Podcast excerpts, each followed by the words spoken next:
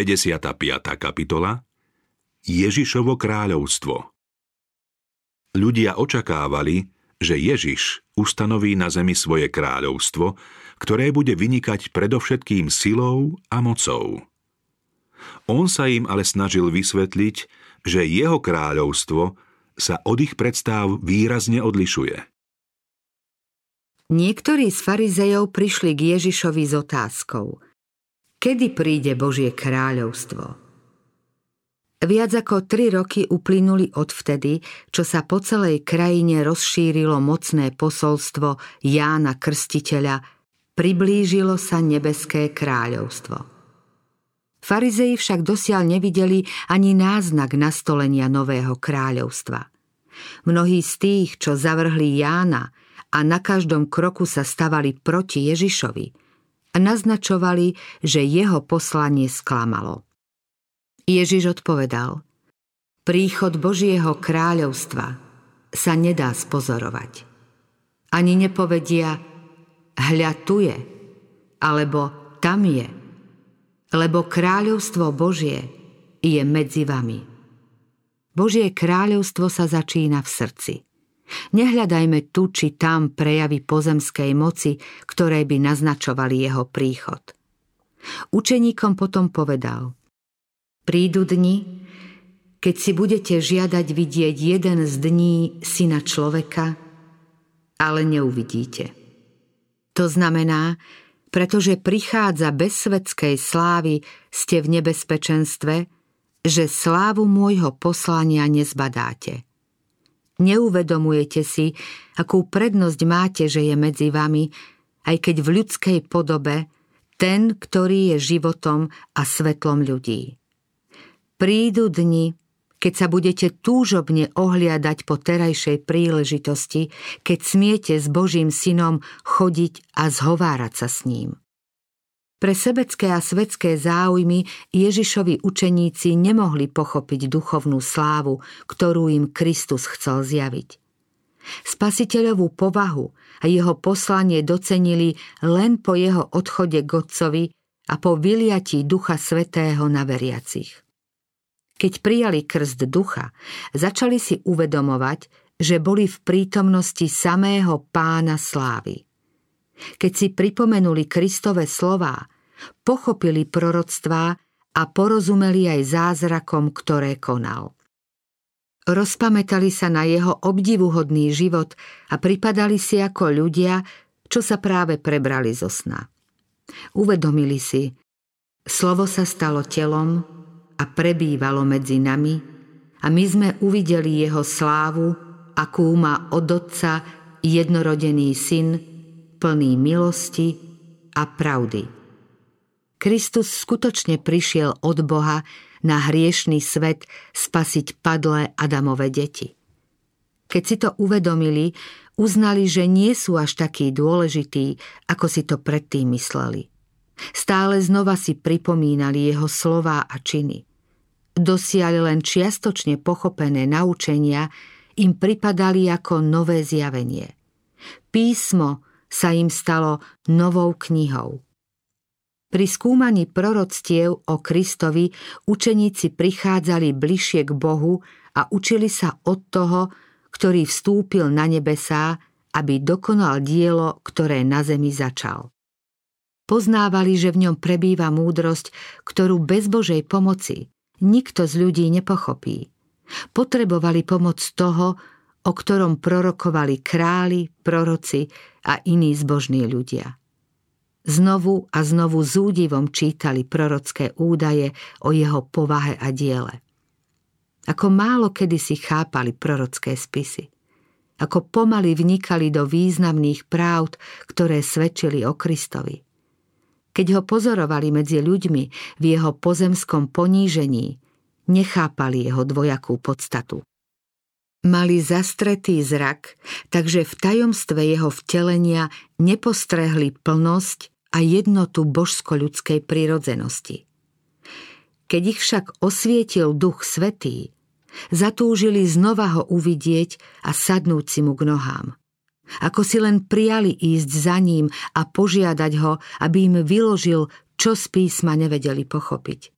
Ako pozorne by teraz počúvali jeho slová. Čo mienil Kristus, keď povedal Ešte veľa vám mám toho povedať, ale teraz by ste to nezniesli. Ako radi by to všetko vedeli. Zarmucovalo ich, že mali slabú vieru, že ich predstavy boli také pomílené a že nevedeli pochopiť pravdu. Boh poslal svojho posla, ktorý zvestoval Kristov príchod a pozornosť židovského národa a celého sveta zameriaval na jeho poslanie, aby sa všetci ľudia mohli pripraviť a privítať ho. Touto obdivuhodnou osobnosťou, ktorej príchod Ján oznamoval, bol ten, ktorý medzi nimi žil viac ako 30 rokov a oni ho vlastne nepoznali ako toho, ktorý prišiel od Boha. Učeníci mali výčitky svedomia, lebo dovolili, aby im nevera zatemnila a oslabila myseľ. V tomto temnom svete svietilo svetlo a oni si neuvedomovali, odkiaľ prichádza. Vyčítavo sa pýtali, prečo sa správali tak, že ich Kristus musel karhať. Často si pripomínali jeho slová a vraveli si.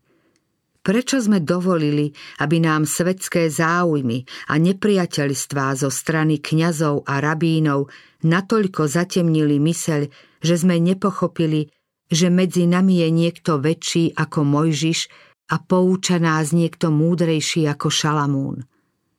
Aký hluchý a nechápaví sme boli. Tomáš nechcel uveriť, kým nevložil prst do otvorenej rany, ktorú Ježišovi spôsobili rímsky vojaci. Peter ho zaprel v kritickej chvíli jeho poníženia a zavrhnutia. Tieto tiesnivé spomienky sa im vybavovali v jasných predstavách. Boli s ním, no nepoznali ho a nevážili si ho. Ako im to teraz drásalo srdce, keď poznali svoju neveru. Keď sa kňazi a poprední muži spojili proti ním, odviedli ich pred radu a uväznili. Kristovi nasledovníci sa radovali, že boli uznaní záhodných znášať potupu pre toto meno. Tešili sa, že smeli ľuďom i anielom dokázať, že poznali Kristovu slávu a rozhodli sa nasledovať ho za každú cenu.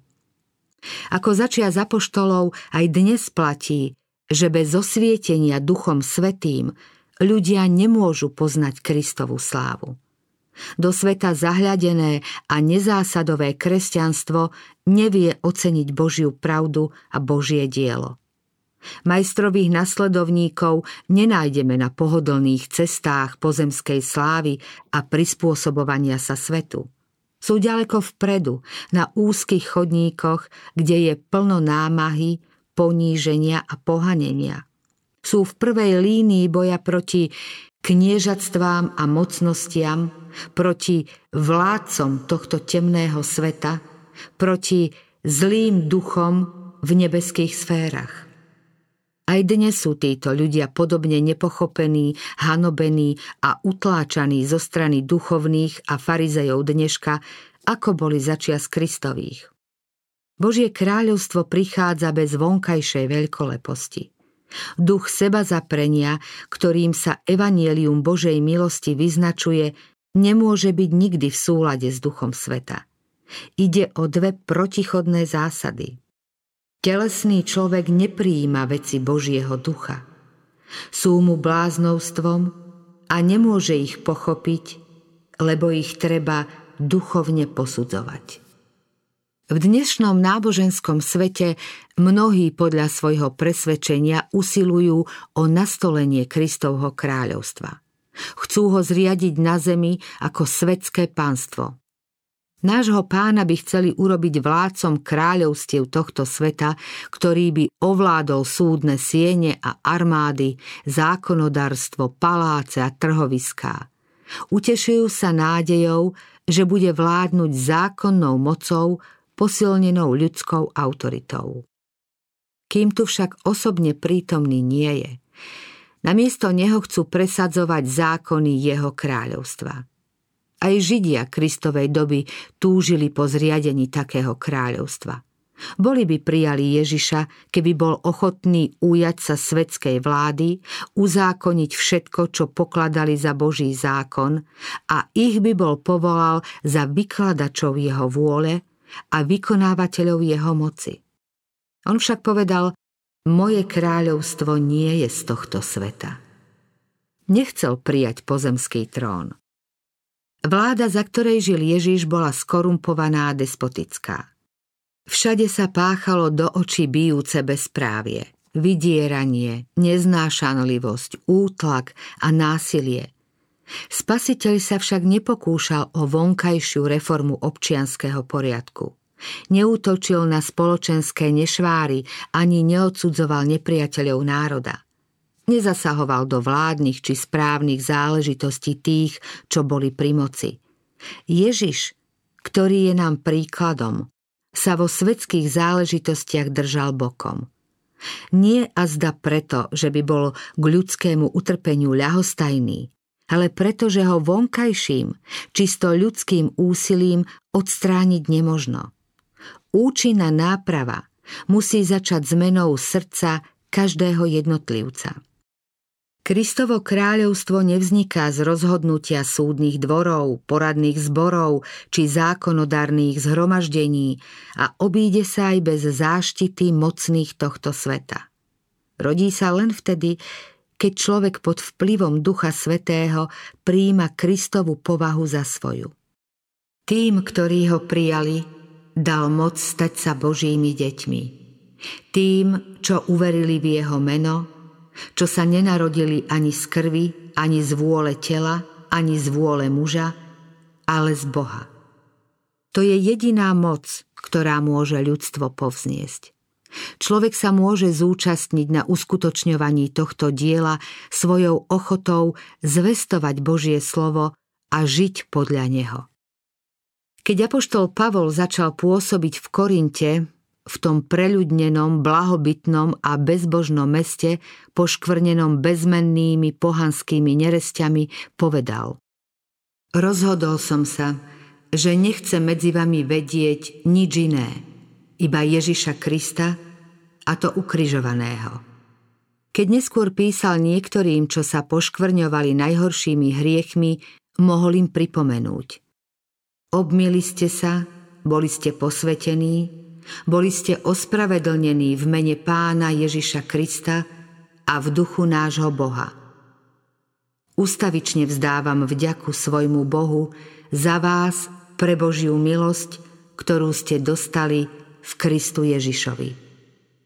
Ako za dní Kristových, ani dnes Božie kráľovstvo nie je v rukách tých, ktorí sa dožadujú uznania a podpory pozemských vládcov a ľudských zákonov, ale je záležitosťou tých, čo v Kristovo mene zvestujú ľuďom duchovné pravdy, ktoré tých, čo ich prijímajú, privedú k Pavlovej skúsenosti.